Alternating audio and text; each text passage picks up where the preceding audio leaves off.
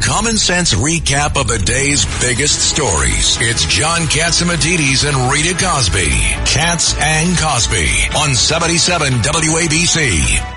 And joining us now is former UN Ambassador John Bolton. Um, Ambassador, great to have you here. We were talking at the top this terrible news about uh, the two Navy SEALs who have now been presumed dead.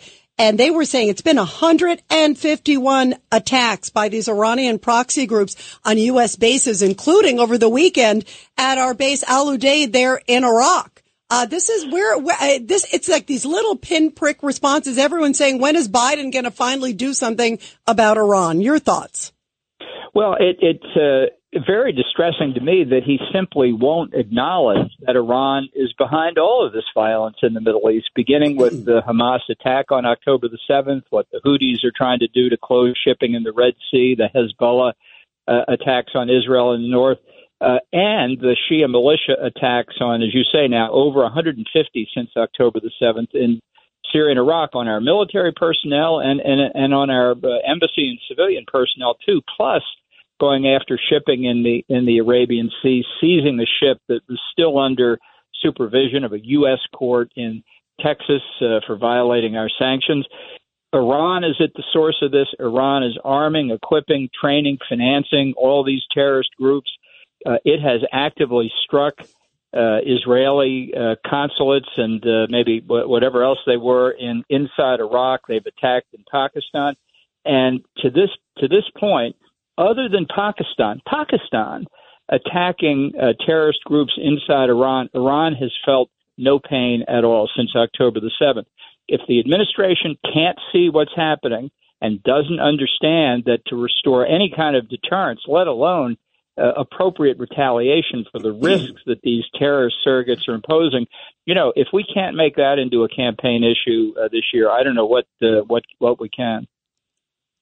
Wow. And uh, uh, tell us, uh, uh, have you figured out whose side is who and who's funding who uh, uh, on the in Iran? Well, Iran we know is the Houthis, the the Hezbollah, and the right. It all comes from Iran, and yeah. you know they may have. And, and Saudi Arabia is ISIS, right? Well, you know, there are people in Saudi Arabia who are extremists who have funded groups, uh, uh, terrorist groups, w- without question, and and and still are, uh, including what amounted to the attack on us uh, on on uh, September the 11th. But right now, this what you see is Iran's strategy they call the Ring of Fire around Israel. Uh, but it affects Saudi Arabia. It affects the other oil-producing Arab states in the on the peninsula, and it affects us.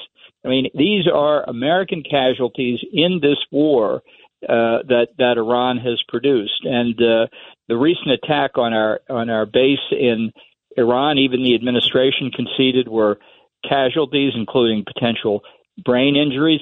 I think I've mentioned to you before, our military say the only reason we haven't had a mass casualty event, I mean something very serious uh, involving American casualties in Iraq is luck. And that's not a strategy. It doesn't tell Iran uh, that they will pay a severe price if they continue their activity. When are they going to stop if they're not feeling any pain? Yeah, good point. Uh, we are talking to former UN Ambassador John Bolton. Judge Weinberg. Mr. Ambassador, good to talk to you again.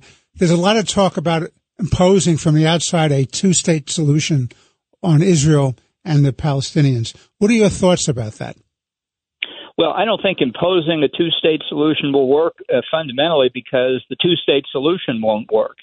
Uh, uh, it, it's been demonstrated now that inside Gaza, Hamas was building a terrorist state. Uh, and and what what country, what free country would ever accept uh, having a terrorist state on its border? I mean, the fact is, and this goes back decades, the whole idea that the Gaza Strip and some dots of territory on the West Bank could constitute an economically viable independent state were always wrong. Uh, and I think this has now been proven beyond a doubt. Uh, so, what we really need to do to have compassion for the Palestinian people, and especially the people in Gaza, is find resettlement for them. Uh, they're they're not going to go back into Israel after October 7th.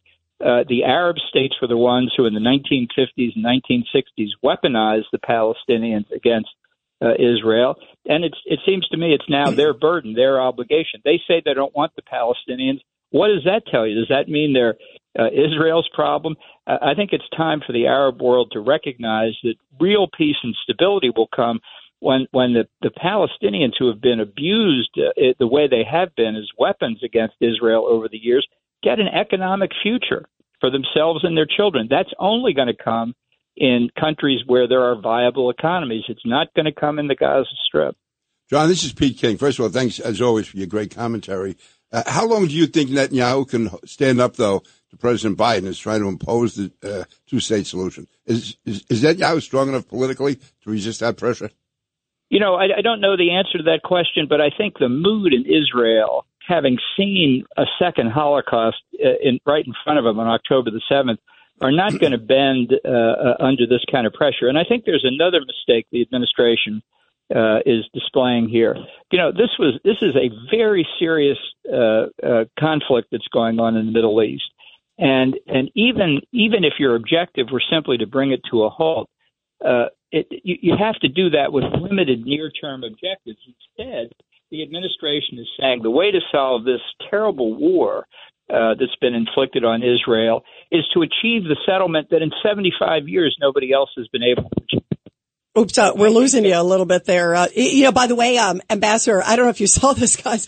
A senior Hamas officer is openly rejecting the two-state solution, saying no, Israel, it has to have uh, a demise of Israel. So, I mean, they're not fair brokers by any sense of the word. I mean, for you know, They've it's ridiculous.